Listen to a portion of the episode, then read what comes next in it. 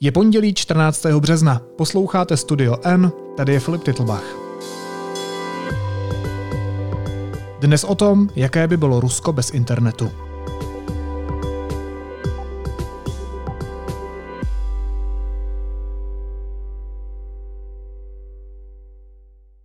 Od Ruska se po rozpoutání války na Ukrajině odvrací většina světa. Rusové ale nežijí jen v ideologické nebo ekonomické izolaci, jsou odstřiženi i informačně. Putinův režim v zemi vypnul Facebook a Twitter, omezil Instagram, lidé se nedostanou na stránky některých relevantních zahraničních médií a ta domácí se ruší pro nepohodlnost. A očekává se další krok, odpojení Ruska od globálního internetu. Co by to znamenalo? Hostem studia N je vědecký redaktor deníku N Petr Koupský. Ahoj Petře. Ahoj Filipe.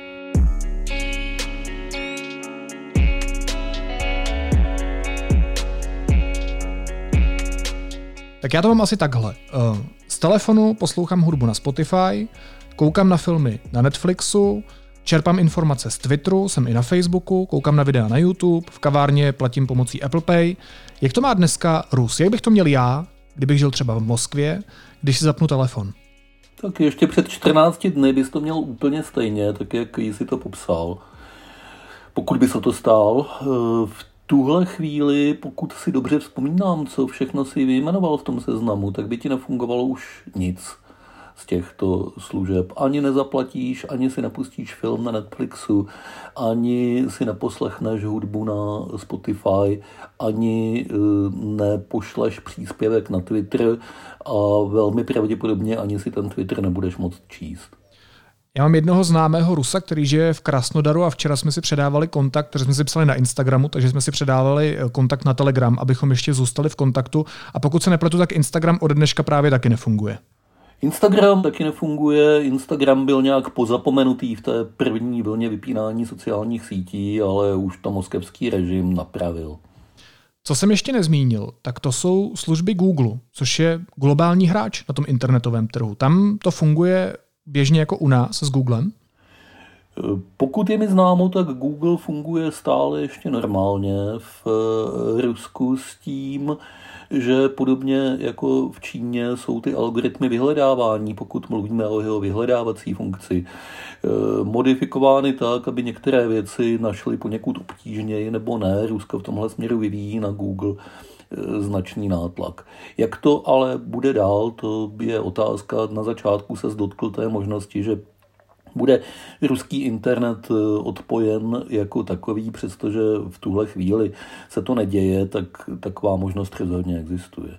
Ty jsi před malou chvíli řekl hrozně zajímavou věc. Kdyby si Filipe žil v Rusku 14 dní zpátky, tak by si všechny tyhle služby měl. Mě docela překvapuje, jak rychle a jak jednoduše vlastně jde vypnout všechny tyhle sítě.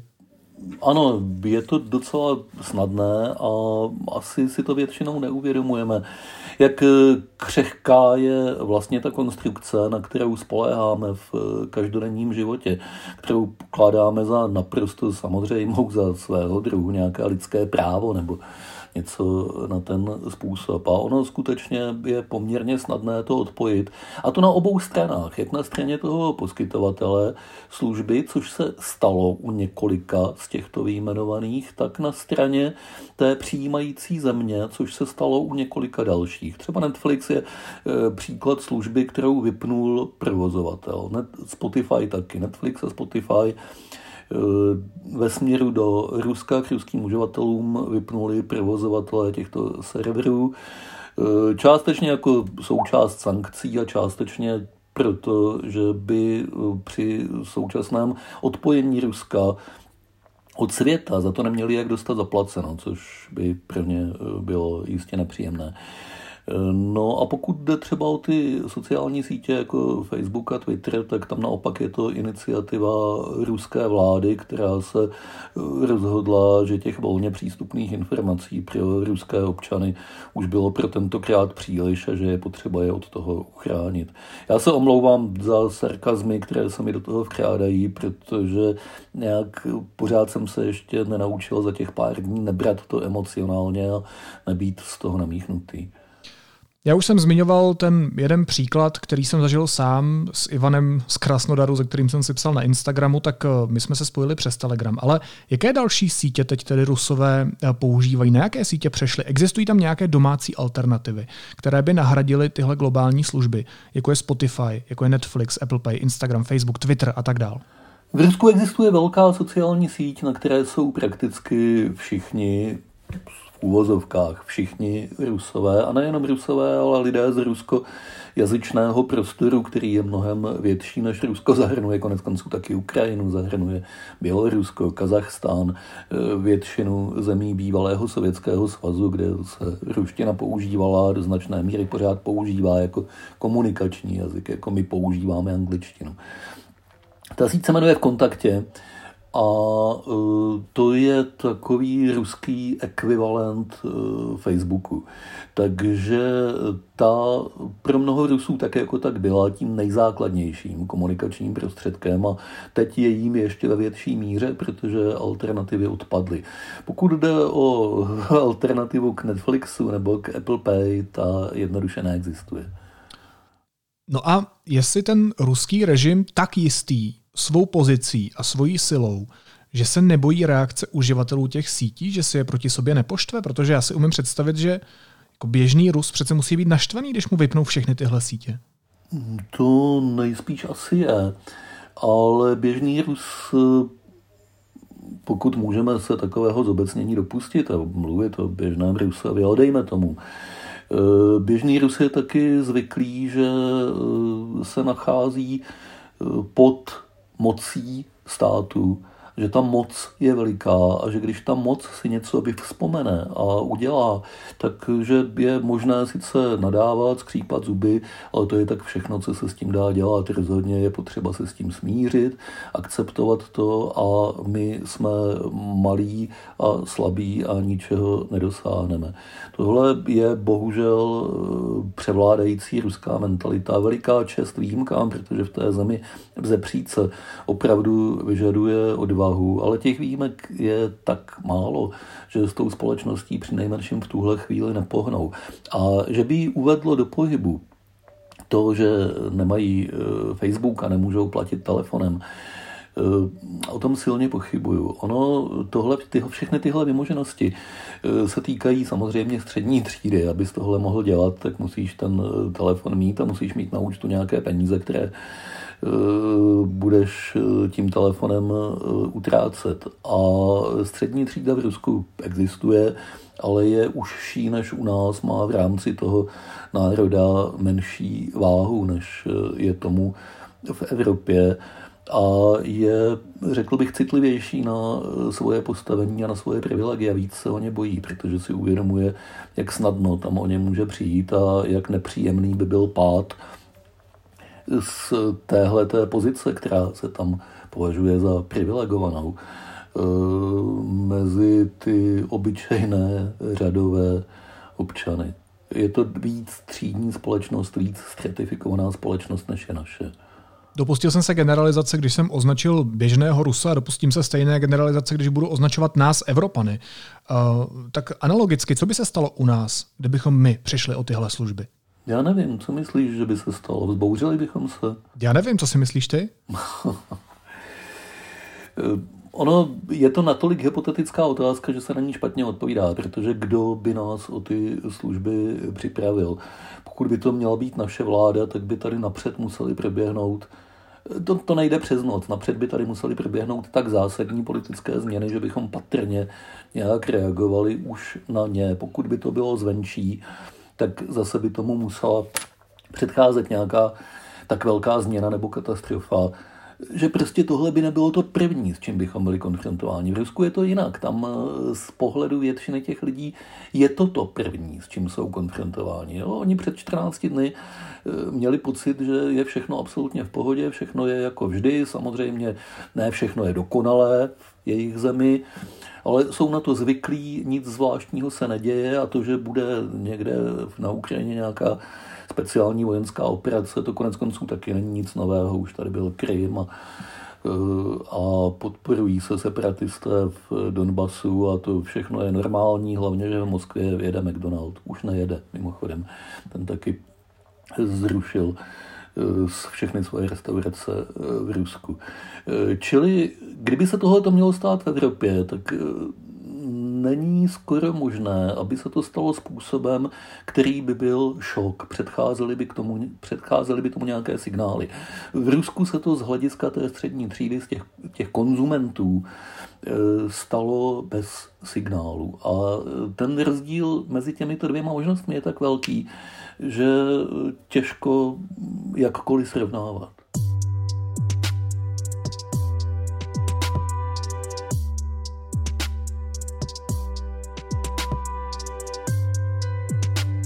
Jak Rusko oficiálně vysvětluje, že obyvatelům osekává přístup k internetu docela zásadním způsobem?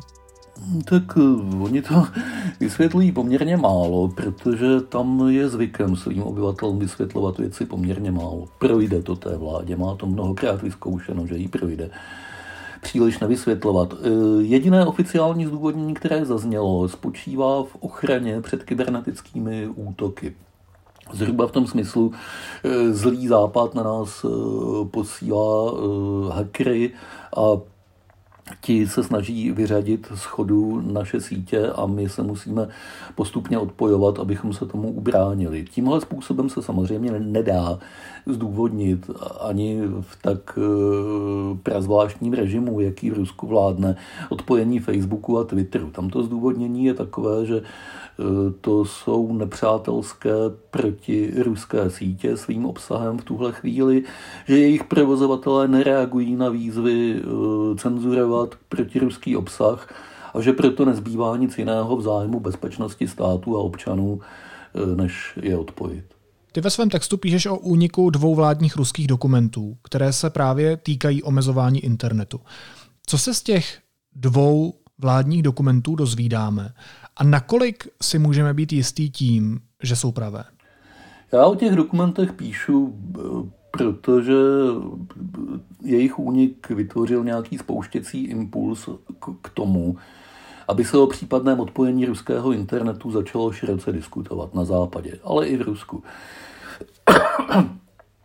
Ty dokumenty z největší pravděpodobností pravé jsou už jenom z toho důvodu, že on jejich obsah není zas tak třeskavý. Kdyby někdo chtěl vyrobit dezinformaci, asi by ji vyráběl nějakou účinnější. Tahle zas tak moc účinná není, protože ty eh, dva dopisy podepsané eh, náměstkem eh, ministra pro digitalizaci a asi pět dalších věcí, na které si teď nevzpomenu. To název toho ministerstva je strašlivě dlouhý.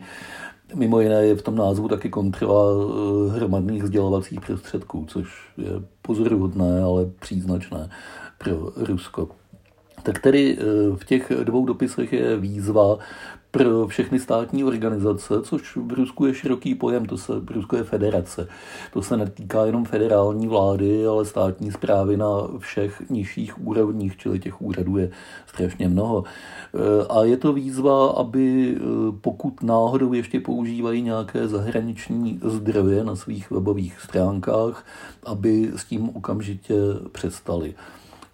Ta výzva se dá číst mezi řádky, jako varování, že se ruský internet může odpojit od světového. A Protože v tomhle směru existují signály, které se objevily už předtím. V Rusku několikrát nacvičovali vlastně možnost odpojení e, celé ruské datové sítě od e, mezinárodního internetu, tak se nabízí úvaha, že se chystají něco takového provést teď, nebo přinejmenším, že tu možnost chtějí mít připravenou, kdyby se rozhodli po ní sáhnout. No a nakolik je to pravděpodobné? Nakolik z těch dokumentů můžeme vyvodit, že se Rusko opravdu plánuje kompletně odstřihnout od globálního internetu, včetně soukromých provozovatelů?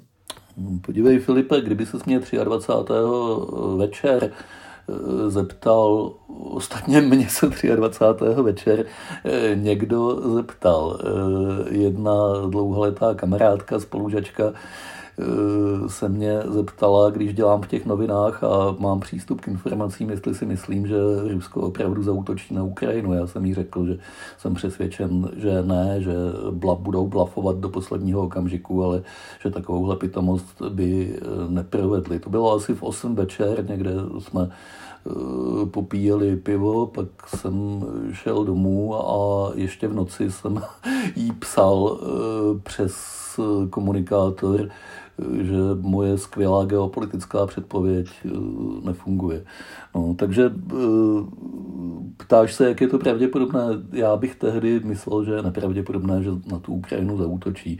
V tuhle chvíli si myslím, že je nepravděpodobné, že se odpojí od světového internetu, ale eh, jak moc se dneska v Rusku dá říct, co je pravděpodobné a co je nepravděpodobné, to je těžká otázka. Patrně musíme počítat s tím, že je tam možná úplně všechno. Tak já, tu, já tu otázku položím trochu jinak. Uh, hypoteticky, co by to v praxi znamenalo pro občany Ruska a pro ruskou společnost? Jak by vypadal v takovou chvíli ruský internet, pokud by se to stalo? Ptám se na to právě proto, že si nemůžeme být jistí vůbec ničím. K ničemu takovému nikdy na světě nedošlo. Jsou země, které jsou co do internetu do značné míry izolované, nebo byly po dlouhou dobu izolované, jako příklad se nabízí Kuba a Severní Korea ale tam je to doplněno tím, že ten internet tam vlastně nikdy pořádně nevznikl. Že byl vždycky omezen na velice úzkou vrstvu privilegovaných, že je maličký, že většina eh, obyvatel země na něj nijak nespoléhá jako na eh, prostředek komunikace, zábavy, práce, čehokoliv. Eh, v Rusku je to úplně jinak. Rusko je z hlediska datového fungování vyspělá země, plně srovnatelná se západem. Eh, internet se tam používá velice intenzivně, to znamená odstřihnout ho by znamenalo drastickou změnu, eh, která vlastně se odhaduje špatně z toho důvodu, že si to nikdo neumí představit, co všechno by to zasáhlo. Tam by byla spousta nečekaných důsledků, které by se vyjasnily až v tu chvíli.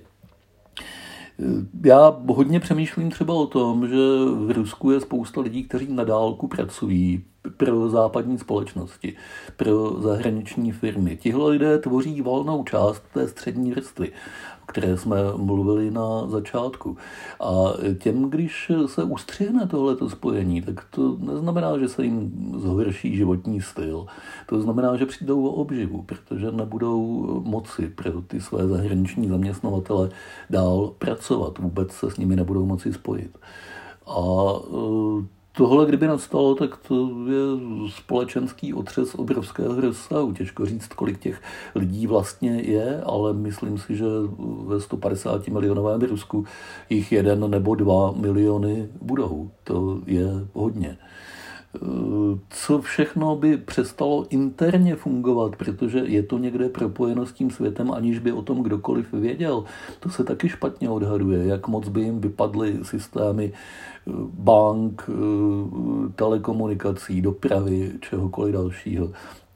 V každém případě by to byl obrovský otřes, Akorát, že my bychom se asi úplně nedověděli, co se tam děje, protože oni by od toho internetu, přes který bychom se to mohli dovědět, byli odstřižení a e, kromě toho by se úřady jistě snažili e, všechny komplikace, které nastanou, utajit a bagatelizovat. No, ale je to vůbec možné? Je možné někoho nebo nějakou zemi odpojit od globálního internetu? Jak si, já vůbec nevím, jak si to mám v praxi představit. Jak se odpojuje země od globálního internetu?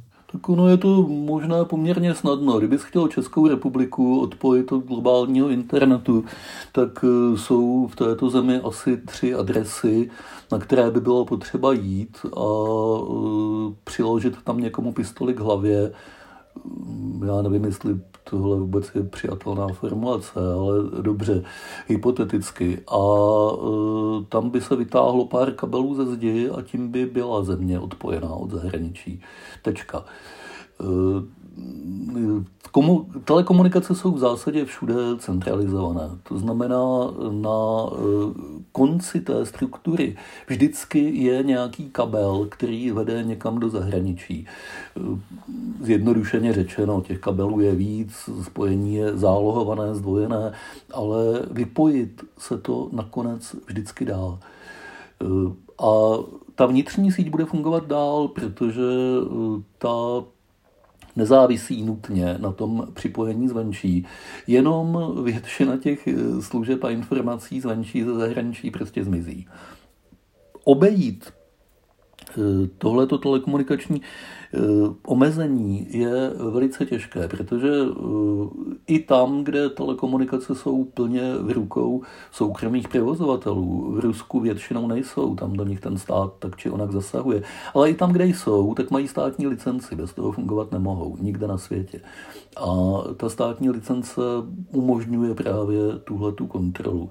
Jediné telekomunikační připojení, které se nedá tímhle tím způsobem zrušit, je satelitní. Satelitní připojení se nedá vypnout, nedá se odposlouchávat, nedá se eh, rušit, ale je využívané vzhledem k technickým komplikacím a cenám tak málo, že nemá žádný velký význam. Takže by se to hypoteticky nedalo obejít, třeba že by Elon Musk nabídl Rusku to, co nabídl Ukrajině, uh, Rusům, že by jim je prostě připojil na internet skrze satelity svoje, Starlink, tak, tak to by nešlo? Tak šlo by to pro nějaký velice malý počet uh, uživatelů, patrně uh, nějakých velmi významných na Ukrajině to nabídl státním úřadům. Eh, protože těch koncových zařízení, které mohou ten satelitní příjem eh, zprostředkovávat, tam dodal velice málo. To není tak, že by to rozdal 40 milionům Ukrajinců, to dost dobře nejde. Ani ta satelitní eh, komunikace na takhle velké množství uživatelů není stavěná. Čili jako nouzový prostředek to použít jde, ale právě jenom jako nouzový prostředek. Z hlediska 99% lidí to neřeší a nikdy nebude řešit vůbec nic. Ty v tom svém textu píšeš, že kromě Ruska, Číny, Běloruska nebo Kuby kontrolují internet i dvě západní země, a to Spojené státy a Spojené království. V čem je to jiné, kromě rozsahu té kontroly? To, co tam píšu, to je eh, vlastně obsaný seznam eh, nějakých eh, organizací, které se zabývají svobodou projevů na internetu a mírou jeho monitorování. Na tom seznamu jsou tyhle ty země, ve větší či menší míře většina zemí nějak si sleduje internetový provoz. Amerika a Británie se na ten seznam dostali z toho důvodu, že právě jich se týkala odhalení Edwarda Snowdena, člověka, který pracoval pro americké tajné služby, potom z Ameriky za dramatických okolností odešel, teď sedí právě v Moskvě a eh, od tamtud eh, doteď eh, zveřejňuje informace o tom, jak Spojené státy špehují svoje občany na internetu. Ty informace jsou téměř jistě pravdivé a svědčí hlavně o tom, že i západní země mají eh, internetovou komunikaci pod kontrolou. Eh, to je jiné velké samostatné téma. Je to, je to věc, která souvisí se svobodou slova, s občanskými svobodami, ale nerad bych to motal do problému Ruska, protože tady jde o něco úplně jiného. Jestli jsou někde občané částečně sledováni, anebo jestli jsou drasticky odpojováni a znemožňuje se jim komunikace cenzuruje se jim všechno, na co jenom mohou pomyslet. To jsou dvě různé věci. A zejména ve světle toho, co se teď děje na Ukrajině, tak si myslím, že je velice důležité dobře rozlišovat ty zásahy států na západě a to, co dělá dnešní Rusko. Jakmile jednou to začneme relativizovat a připustíme, že vlastně je to to samé, jenom v odlišném odstínu, tak nejenom, že je to velmi nevkusné, řekněme, ale věcně je to prostě hloupost. Věcně to není pravda, to nejsou srovnatelné věci. A to, že Západ se v tomhle směru nechová ideálně, to je samostatný problém, kterým se zabývejme, ale není srovnatelný eh, s tím, co dělají Rusové. A už vůbec se to nedá použít k tomu, aby se nějak omlouvalo to, co dělají Rusové. Já vím, že to, co říkám, je v zásadě samozřejmost, ale přesto si myslím, že v tomhle kontextu je dobré to připomenout.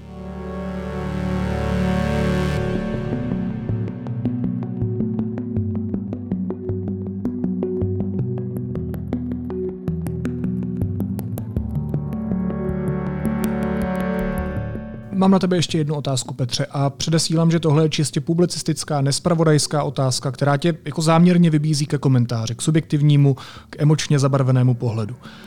Jaké pocity v tobě celá tahle věc s omezováním internetu v Rusku vyvolává? Protože já vím, že je to tvoje velké profesní téma věnovat se svobodě slova, eh, tomu digitálnímu světu, jaký na nás má vliv. Mnohokrát jsme se o tom bavili v různých kontextech. Co to v tobě vyvolává za emoce? Co to v tobě vyvolává za pocity, když to sleduješ v těch posledních dnech? Těch pocitů je hodně najednou, ale myslím si, že převažuje mezi nimi, když mluvíme o reakci na tuhle část problému, na, na to drastické omezení svobody slova, ke kterému v Rusku v posledních dnech došlo a na ty věci, které souvisejí s tokem informací, tak ten hlavní můj pocit je, že si říkám, ty blbče, tohle si přece měl vidět už dávno. Těch signálů, že k něčemu takovému se schyluje, bylo tolik. Jo? A pořád si je, ty blbče, oslovuji sám sebe, eh, přehlížel, ignoroval, bagatelizoval a eh, teď se nemáš čemu divit. Tohle je tvoje chyba, že jsi to neuvědomil. Jo, myslím si, že opravdu to tak je, že to, že k podobným věcem se v Rusku schyluje, eh, jsme všichni, kdo se tím trošku profesně zabýváme, mohli a měli vědět už řadu let. Někteří na to upozorňovali, bylo jich málo, já mezi nimi nebyl a myslím si zpětně, že to byla chyba. Být opatrný? Malovat si věci na růžovo. Já jsem pořád asi věřil tomu, že nehledě na Putinův režim a nehledě na to, o co se tam snaží stát, takže je tam natolik silná vrstva prozápadních, normálně uvažujících lidí, že něco podobného se prostě stát nemůže, že Rusko už má tyhle věci za sebou, že je na cestě mezi normálně fungující společnosti a že ani ten režim, eh, jakkoliv eh, autoritativní, to nemá sílu zvrátit. Že kdyby se o to pokusil, tak se mu to nepovede. A teď vidím, jak hluboký to byl omyl a jak málo zakořeněná mělká vlastně ruskou občanská společnost, která nemá vůbec šanci něčemu podobnému zabránit. Ona vlastně vůbec ani se nestihla o něco pokusit, protože jí vývoj události převálcoval jako buldozer. Nejsi sám, kdo žil v omilu. Nás blbců je hodně. Hostem studia N byl vědecký redaktor Petr Koupský. Díky moc za rozhovor a měj se hezky, Petře. Ahoj. Děkuji, Filipe, ahoj. Pro velký zájem jsme až do 15. března prodloužili speciální nabídku ročního předplatného deníku N, ke kterému dostanete zdarma novou knihu Byli jsme tu vždycky. Více na deník n.cz lomeno vždycky. A teď už jsou na řadě zprávy, které by vás dneska neměly minout. Rusko podle amerických úřadů požádalo Čínu o vojenské vybavení na podporu invaze na Ukrajinu. To vyvolalo v Bílém domě obavy, že Peking může podkopat západní snahy pomoci ukrajinským silám bránit svou zemi. Z ukrajinských konfliktních zón bylo dosud evakuováno více než 140 tisíc civilistů, oznámila to vicepremiérka země Irina Vereščuková. Starosta Irpině oznámil, že po smrti amerického novináře zakázal žurnalistům vstup do města. Cituji, chceme zachránit život jejich i našich obránců, řekl starosta Aleksandr Markušin. Ruské námořnictvo dokončilo námořní blokádu a uzavřelo ukrajinské pobřeží Černého moře. Země je tak odříznutá od mezinárodního obchodu. V příštích dnech by Rusko mohlo provádět obojživelné operace. Jednu už uskutečnilo v Azovském moři, informují o tom britští zpravodajci. A nošení respirátorů je ode dneška povinné už jen v hromadné dopravě, zdravotnictví a sociálních službách. Na ostatních místech není nutná žádná ochrana dýchacích cest. Za příznivé situace bude v Dubnu možné odložit respirátory úplně.